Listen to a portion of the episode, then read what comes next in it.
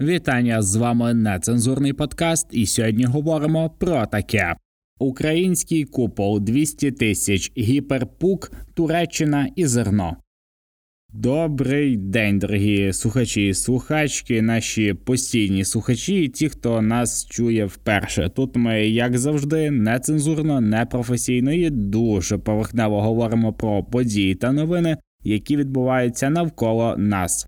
Тож підписуйтесь на наш подкаст на зручних для вас подкаст-платформах. Ми є абсолютно всюди. Не забувайте додавати його собі в закладки, аби не пропускати свіжих випусків, які виходять кожної п'ятниці.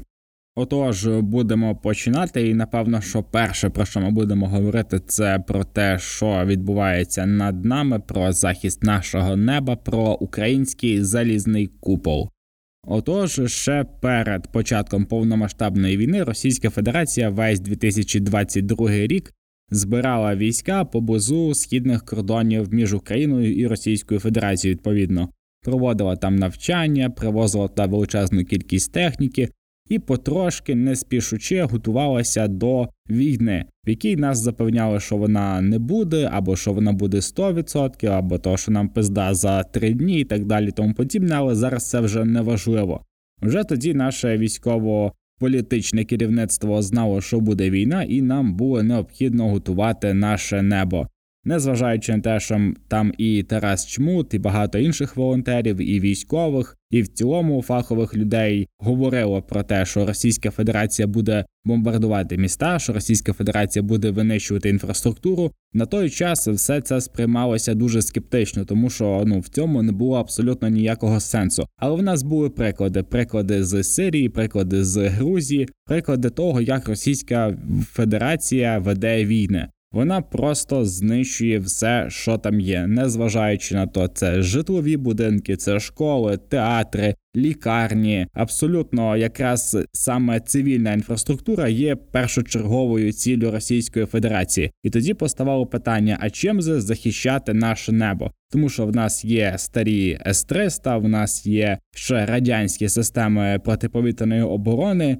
те саме стосується і винищувачів, те саме стосується авіації, і в цілому цього сектору, який повинен захищати українське небо. І цього не те, що не вистачає, Цього не вистачає на якусь певну область України, тому що Україна величезна країна, і захистити її всю тими системами, що в нас були, ну було просто неможливо. Про якісь західні системи оборони повітряного простору України тоді взагалі не було бесіди, тому що ми пам'ятаємо наскільки обережно діяли Сполучені Штати, Британія, коли передавали нам Джевеліни, Енлави, Стінгери наскільки обережно ця військова кампанія тривала, наскільки складно було домовлятися про постачання якогось озброєння.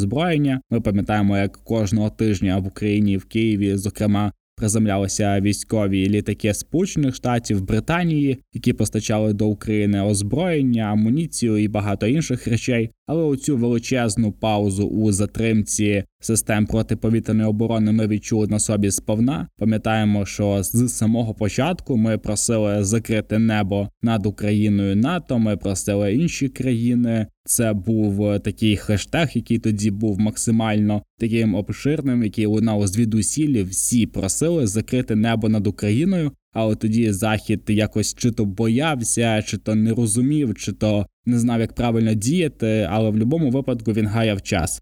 Але цей час не гаяла Російська Федерація і засипала нас ракетами фактично кожного дня. Ми пам'ятаємо величезну кількість терористичних акцій, які не трапляються в усьому світі за десятки років, як ті, що трапилися у нас за останніх півтора. Ми пам'ятаємо ЖД вокзал в Краматорську. Ми пам'ятаємо торгові центри, як вона руйнувала, просто житлові будинки, лікарні, школи, величезну кількість інфраструктури, тільки через те, що у них була така можливість. Одним з останніх таких адептів цього терору це був Суровікін, людина, яка якраз була ініціатором оцих е, терористичних акцій на енергетичну інфраструктуру України, те саме, що якраз вони робили в Сирії, коли він так само просто методично винищував цілі квартали.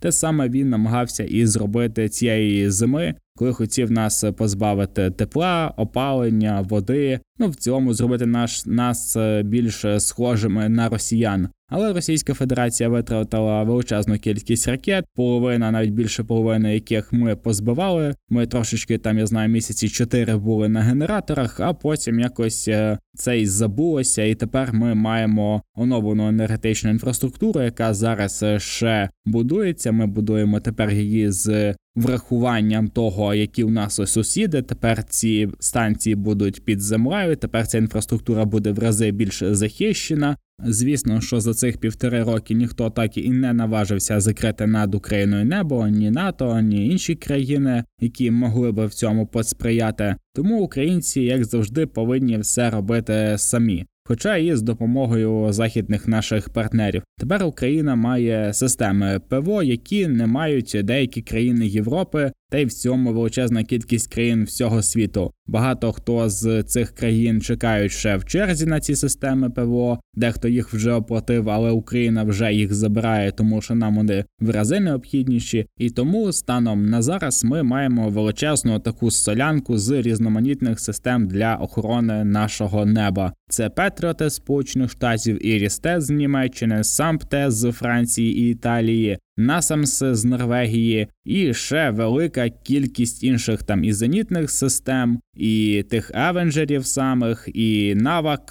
з більш таких стареньких систем, яких є досить багато.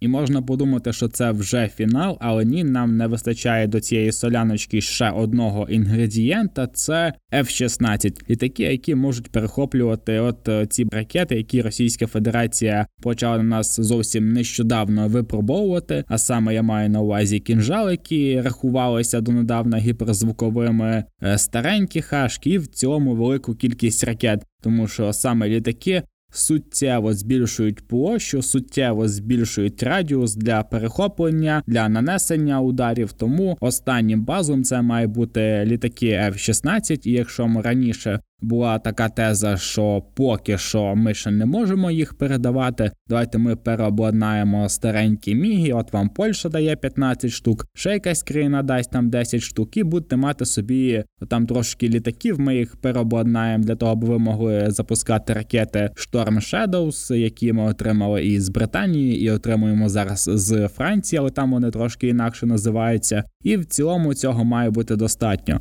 Але на зараз е, ця теза вичерпана. Все більше і більше у нас іде зараз бесіди про вже навчання, про вже якісь переобладнання аеродромів, про країни, які можуть надати літаки. Сполучені Штати вони говорять про те, що вони вже не проти і вони не будуть якось е, заважати, якщо хоча б якась країна наважиться передати ці літаки. Недавно наш е, президент Зеленський домовлявся про це з Сунаком в Британії. Потім літав до Франції, і тут на диво Макрон підтримав цю ідею, що здавалося ну досить не неправдоподібним. Ніхто би не повірив мені, якби я це сказав, хоча б півроку тому. Але ні, якби українізувався і Шольц, і навіть зараз трошечки Макрон.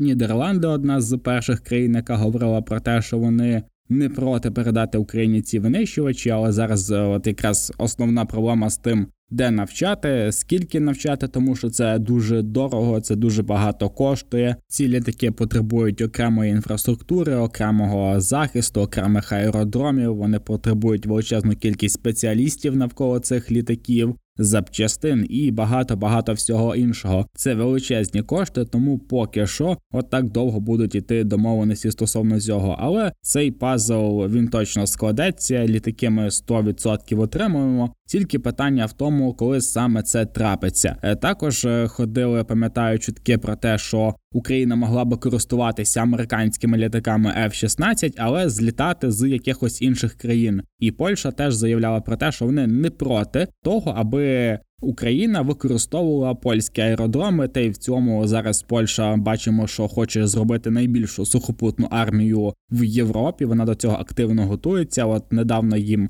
приїжджали Хаймерси, які вони закупляли з Сполучених Штатів. Також у них є літаки F-16 і багато багато всього цікавого. Тому я думаю, що. Бачите, чим більше часу проходить, тим більше і більше з'являється якихось різноманітних варіантів для того, аби вже нарешті розібратися з цими літаками. Але найголовніше у нас уже є це наші військові, це наші воїни, це наші люди, які захищають мільйони життів кожного вечора. Три місяці вони вчаться за три тижні. Програму, яку проходять країни НАТО за кілька місяців, наші проходять за лічені дні. Вони ставлять нові рекорди в навчанні, вони ставлять нові рекорди в кількості збитих повітряних цілей в різних країнах, на різних засобах, на різних мовах. Наші воїни навчаються швидше і результативніше. Оце є рівень наших військових. Ізраїль, який воює десятиліттями вже з Іраном, він зараз шокований тим, що роблять українські військові. В них немає такого рівня, не дивлячись на весь той досвід, який вони отримали. Україна за півтори роки створила купол, який не має аналогів у світі, і він неповноцінний ще поки що, тому що нам дуже складно, довго, тяжко постачають ці всі засоби. Але залишилося тільки літаки, і я гадаю, що ми їх побачимо з вами вже цього року. А тепер трошки відволічемося від озброєння і поговоримо в цьому про протистояння росіян і українців. Воно триває сотнями років, але зараз воно вперше на такому рівні, де Російська Федерація ну реально отримує пизди. І коли цього тижня вже кількість вбитих, тільки вбитих росіян сягнула 200 тисяч, я, якщо чесно, якось навіть і не повірив в це, тому що для мене це здавалося ну дуже дивним. На початку війни, коли ми почали знищувати росіян, коли там вмирали по тисячі людей в день, я думав, що ну, це максимум дотягнеться до 100-150 тисяч росіян. І коли було 40 тисяч, я просто був вражений. Я думаю, невже стільки людей Росія покладе в землю? Це ж, блядь, ціла армія якоїсь країни. 40 тисяч людей, а зараз ми маємо вже 200 тисяч. Справді це величезна кількість людей, якщо їх так можна називати, величезна кількість цієї мразоти, яка прийшла на нашу територію, яка тут просто помирає як зомбі. 200 тисяч це просто величезна блять кількість людей, просто неймовірна, і це тільки вбиті і ідентифіковані росіяни, тому що росіяни ж дуже багато зливаються від поранень саме тому, що їм неправильно надають медичну допомогу. Ось цим там дуже складно. І поранені з часом перетворяються на двохсотих. І якщо так рахувати, то зараз ми знешкодили ну приблизно десь півмільйона росіян. Це піздець, як багато. Це це дохуя, це кілька країн, блять. Розумієте, що ми зараз робимо? Що українські військові зараз роблять? Вони в індустріальних масштабах знищують росіян. Ну, як там сказав Шендерович, бедные российские мальчики, которым насрали в головы, да, они иногда убийцы, да, иногда насилують, но они наші русські ребята. Так от е, росіяни навіть в якійсь мірі використовують цю війну для того, аби знищити, як вони кажуть, путінську Росію. Але це не Росія путінська, це Путін росіянин. Він тільки прізвище. Це все разом колективні росіяни. Це колектив, вони всі разом. Але ну ми ж бачимо так, що Шендерович і вся катка мразота намагається відділитися. Да? Це Путінська Росія, якийсь там один Путін воює і так далі. Але цей спіч до чого? До того, що Росіяни вибрали смерть на території іншої країни, будучи загарбниками, гвалтуючи, катуючи, вбиваючи, просто руйнуючи іншу країну, замість того, аби оцих 200 тисяч людей, уявіть собі, направити на те, аби знищити оцю владу Путіна, як говорять о той же Шендерович або багато інших русських. Я їх не дивлюся, не читаю, але от довелося трошки покопресатися в цьому такому іноагентському лайні, тому що він недавно їздив з туром, який називається іноагент. Е, іноагент – це Російська Федерація так маркує своїх агентів, наче вони у вигнанні. Але так чи інакше, в цих країнах, чи то Балтії, чи колишнього там радянського союзу, і в цілому на Європку розказують про те, що є какая-то отдельна Росія, і ця отдельна Росія вона хоче знищити путінську Росію, але вона не може протистояти Путіну. Ну тому що Путін там кидає їх в тюрми, так е, виганяє з країни, там ще якусь хуйню робить, б'ють дубінками, кидають в автозак. Ну це не нова історія для росіян, але все одно от не вистачає чогось росіянам для того, аби скинути Путіна. А тут виявляється, що потенційних 200 тисяч протестувальників могли запросто зрівняти Кремль з землею, залізти туди, як при штурмі Капитолію, вигнати нахуй звідти Путіна, захопити владу в свої руки і в цьому побороти оцей режим, якого вони так бояться. А якщо до цього всього ще докинути тихо, та хай буде 300-400 тисяч поранених, тобто в цьому задіюються проти України там близько мільйона різноманітних людей. Це і ЧВКшники, найманці, мобілізовані, зеки, ті, хто прийшов за власною волею, хто блядь, кого просто сім'я вигнала, щоб заробити грошей. Цих людей є дуже багато. Вони працюють у величезному просторі від інформаційного до військового, і ці всі люди могли спокійно захопити владу в Російській Федерації і перетворити її на, як вони кажуть, прекрасну Росію будущого. Просто уявімо кількісно. Є величезна кількість цих Шендеровичів, Каций, Навальних, оцієї всієї ліберальної дресні, популярна політика, Навальний лайв, Кац, що завгодно, блять, величезні інформаційні канали на мільйони їбаних підписників тих самих росіян. Потім є 200 тисяч потенційних мобілізованих. Якось організуйтесь, зробіть щось для своєї їбаної Росії будущого. Все одно ви будете чи так, чи так помирати. У вас є спроба померти за власну країну на власній площі. Вас відпиздять бітами, засунуть вам гантелю в сраку, але вам ж не звикати до цього. У вас буде шанс звільнити Росію. Але ні, всі ці блядь, півмільйона людей, які, наче хороші росіяни, не виберуть просто на це дивитися, а інших півмільйона. Таких типових росіян підуть просто вмирати на території іншої країни, тому що там можна вбивати, катувати,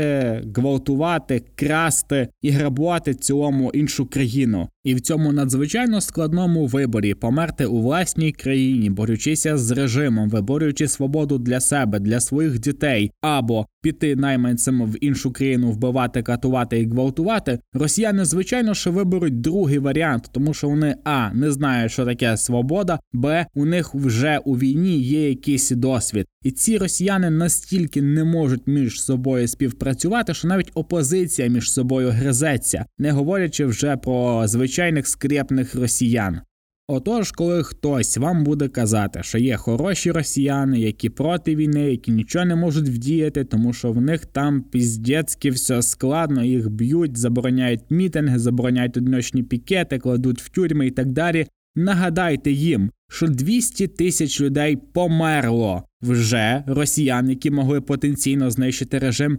А в цьому близько півмільйона росіян, які були задіяні у війні проти України, могли з легкістю очистити всю країну від цієї диктатури, яка подобається росіянам. Але вони цього не зробили. Вони вибрали знову ж таки гвалтувати, катувати, вбивати і грабувати нашу з вами країну. З іншого боку, тут теж є позитивний такий епізод. Він є в тому, що росіян стало на півмільйона менше. Це значить, що реальна численність населення Росії стане менше, демографічна ситуація погіршиться, росіян буде ще менше, робочого класу буде ще менше, і росіяни будуть жити ще гірше. Така перспектива мене цілком влаштовує. Ну і що ж, давайте знову до зброї. Я розумію, що багато хто втомився від цієї теми, але що зробиш? Час такий, маємо розбиратися в тому, що допомагає нам існувати як країні, і як народу, і як нації. Тож е, що? Поговоримо про одну з скреп Російської Федерації. Минулого разу ми говорили з вами про День Побєди. До того ми з вами піднімали тему цієї московського патріархату церкви сатани, тому що це одна з скреп. І звичайно, що такі тісні колаборації перебувають всі скрепи. Це церква День Побєди і гіперзвукові ракети Циркон Кінжал і Авангард. Коротше, що трапилося?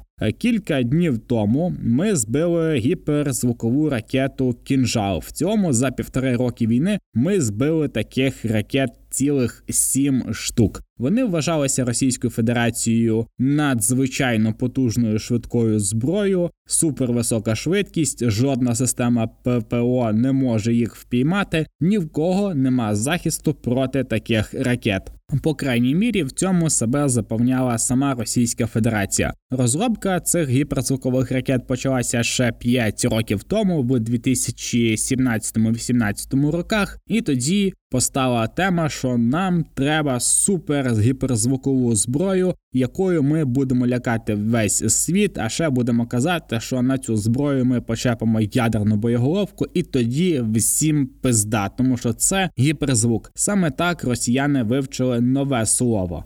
Загалом росіяни дуже люблять такі якісь мудрені словечка, там гіперзвук, імпортозаміщення, так придумали цілий термін, дімітеріалізація, денацифікація. Так вони якісь терміни от збирають і продають у цьому е, совєтікусу такі терміни. Росіяни в цілому дуже люблять говорити про себе, що не найначитаніші, найрозумніші, най-най-най-най-най все. Але ж зрозуміло, що тільки для таких тупих людей, які живуть в Російській Федерації, які виховані з совєтами, отакі якісь мудрі слова здаються розумними. Розумні ж люди, вони максимально просто і максимально ясно пояснюють те, що вони хочуть сказати, і не використовують величезну кількість слів, яка за собою не має нічого, крім якихось таких е, декорацій для думки. Росіяни в цьому народ здичавіли, тому такі терміни в них дуже популярні і їдяться вони аж бігом. Отож, продовжимо про ці ракети. В цьому це перероблений ескандер, який переробляли, переробляли, переробляли, тому що Російська Федерація знову ж таки нічого не створює, все переробляє, користується цим радянським спадком і говорить про те, що це супер-мега держава, яка зараз створює те, що немає аналогів в мірі. Такого іще ні у кого нет, як мільйон разів заявляв про це Путін. І саме вони, оці ракети, потрошки обростали якимись легендами, що їх нереально збити, їх нереально наздогнати. Вони є тільки в Росії, і жодна з систем ППО не здатна їх впіймати. Саме тому аж через півтори роки вони почали за один залп використовувати цілих шість ракет. До того вони використовували цих 10 цілий рік, і тут за один раз закинули цілих шість. І всі шість були збиті. Це було не те, щоб ля ляпасом для всього російського ВПК.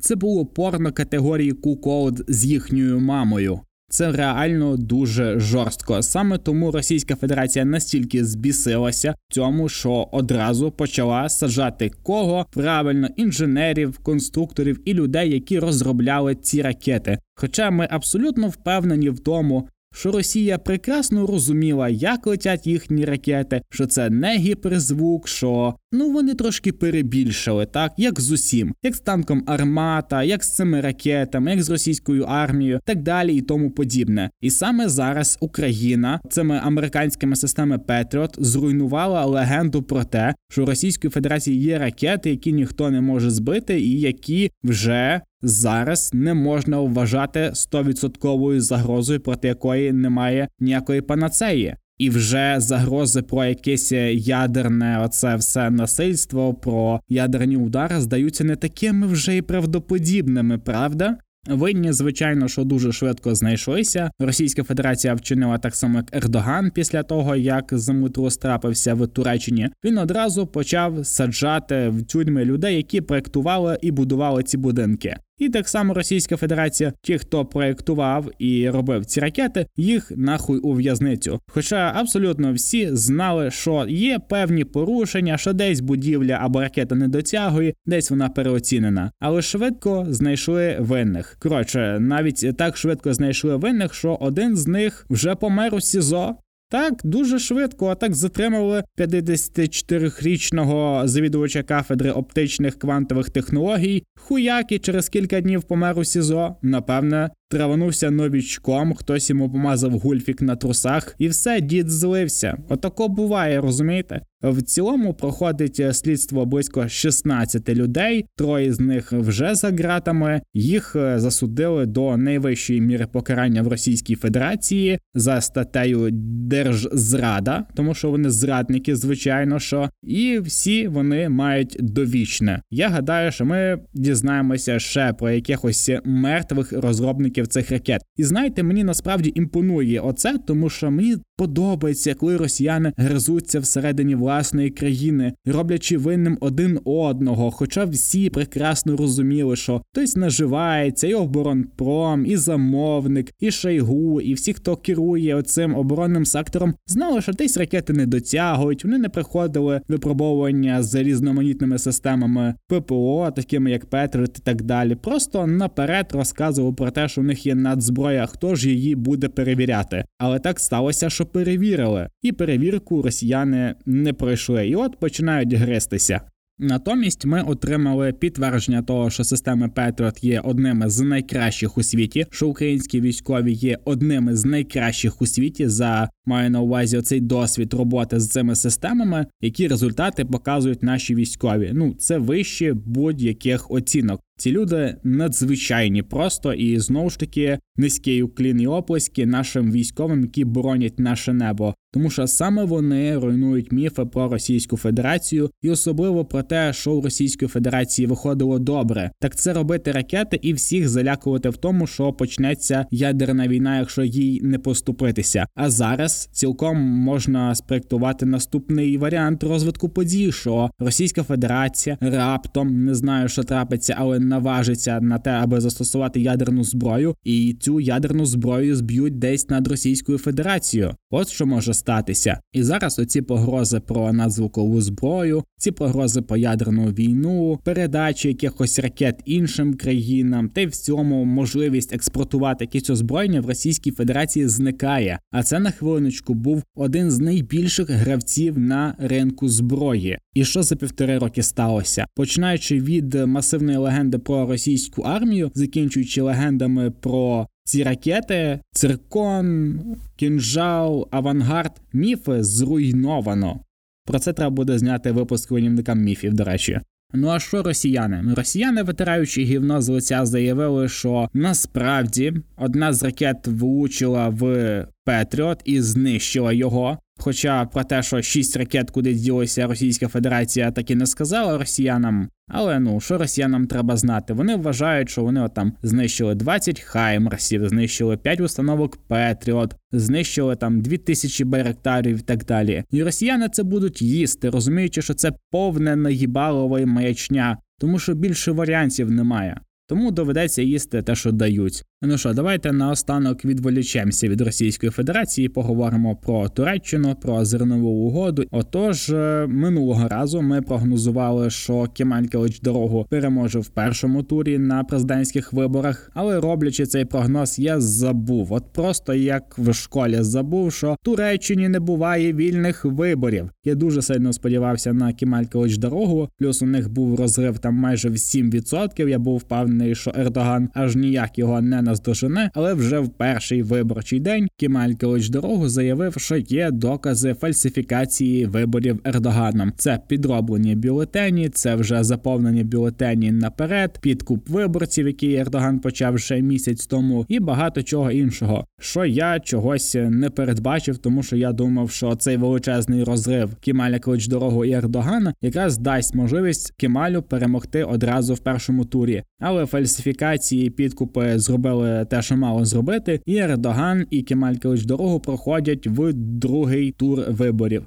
Як і раніше, це є реальним шансом Кемалі Клич дорогу перемогти у цих виборах, нарешті змінити владу в Туреччині. Хоча парламент радше за все залишиться під контролем Ердогана, змінити трошки риторику, тому що за останніх кілька тижнів того, як е, була підготовка до виборів, як почалися самі вибори, то Ердоган все більше і більше дрейфував до Російської Федерації, чим користується Кемаль дорогу, коли опонує Ердогану. Якраз під час виборчої агітації Кемаль Калич дорогу зробив наступну заяву. Він сказав, що ми не залишимо нашу батьківщину фальшивому світовому лідеру, який ще вчора був одним з основних представників східного світу, а тепер орієнтується на Росію і шкребеться, схилившися в двері до Російської Федерації. Це достатньо потужна заява. Так Ердогану ще ніхто не опонував, тому що просто не було кому. Але зараз якраз така можливість з'явилася. Ердоган навіть на противагу почав е, якісь демонстрації виводити на вулицю. Демонстранти отак активно заявляли про свою позицію, про те, що вони про ердоганські прихильники, що їм подобається той курс, куди зараз рухається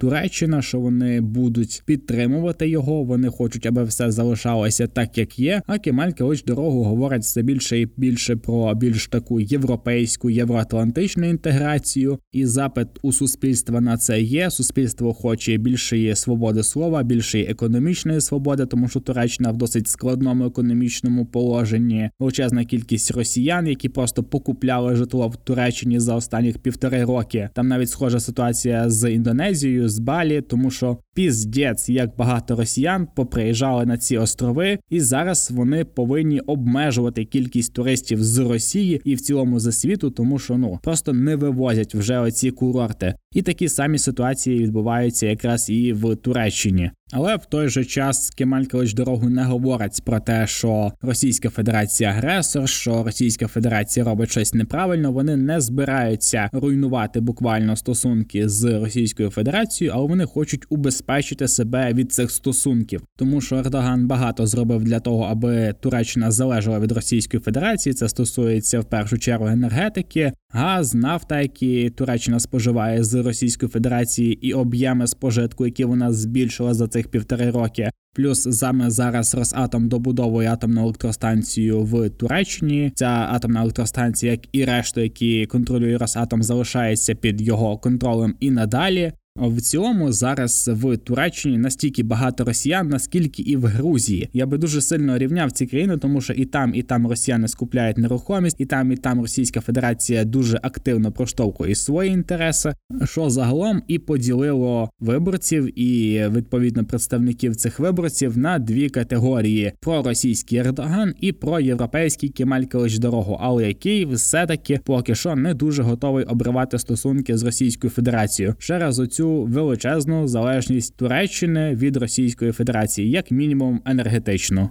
Що ж, я буду, як і продовжував болівати за Кемель Калич дорогу. Я сподіваюся, що цей запит від суспільства допоможе Кемалю виграти ці вибори, і нарешті на цій частині земної кулі почнуться якісь суттєві увага про європейські, про західні зміни, хоча б для того, аби убезпечити свою країну знову ж таки від залежності від Росії. Але є і ще одна цікава новина: це продовження і увага розширення зернової угоди. Тепер у новій зерновій зерновій угоді будуть брати участь ще два порти Миколаїв і Олівія. В червні цій угоді вже виповниться аж рік. Е, мені взагалом подобається, що у нас вийшло провернути таку угоду, тому що вона є достатньо такою рідкісною, тому що в той час, коли в нас іде війна з Російською Федерацією, у нас не може з нею бути ніяких там домовленостей чи угод тому що Російська Федерація будь-що використовує як зброю, як елемент тиску. Це стосується і мінських домовленостей, газу, нафти, енергетики і так далі, і тому подібне.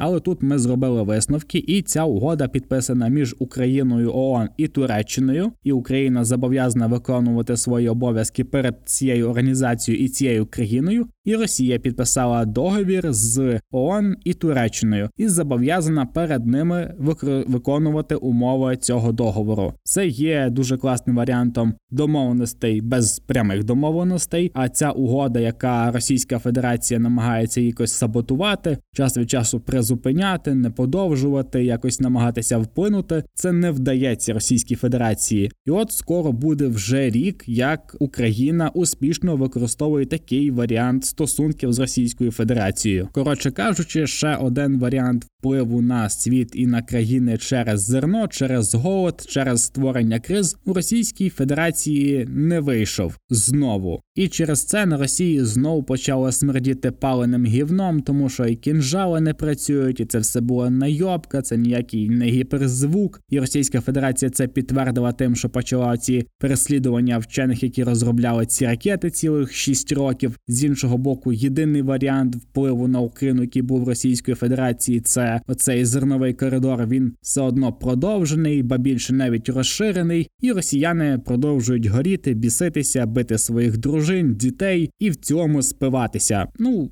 самоліквідовуватись, якщо хочете. На такій позитивній ноті ми будемо закінчувати сьогоднішній випуск. Величезне всім дякую за прослуховування. Обов'язково підписуйтесь на наші подкасти на зручних подкаст-платформах. Дякую і до зустрічі.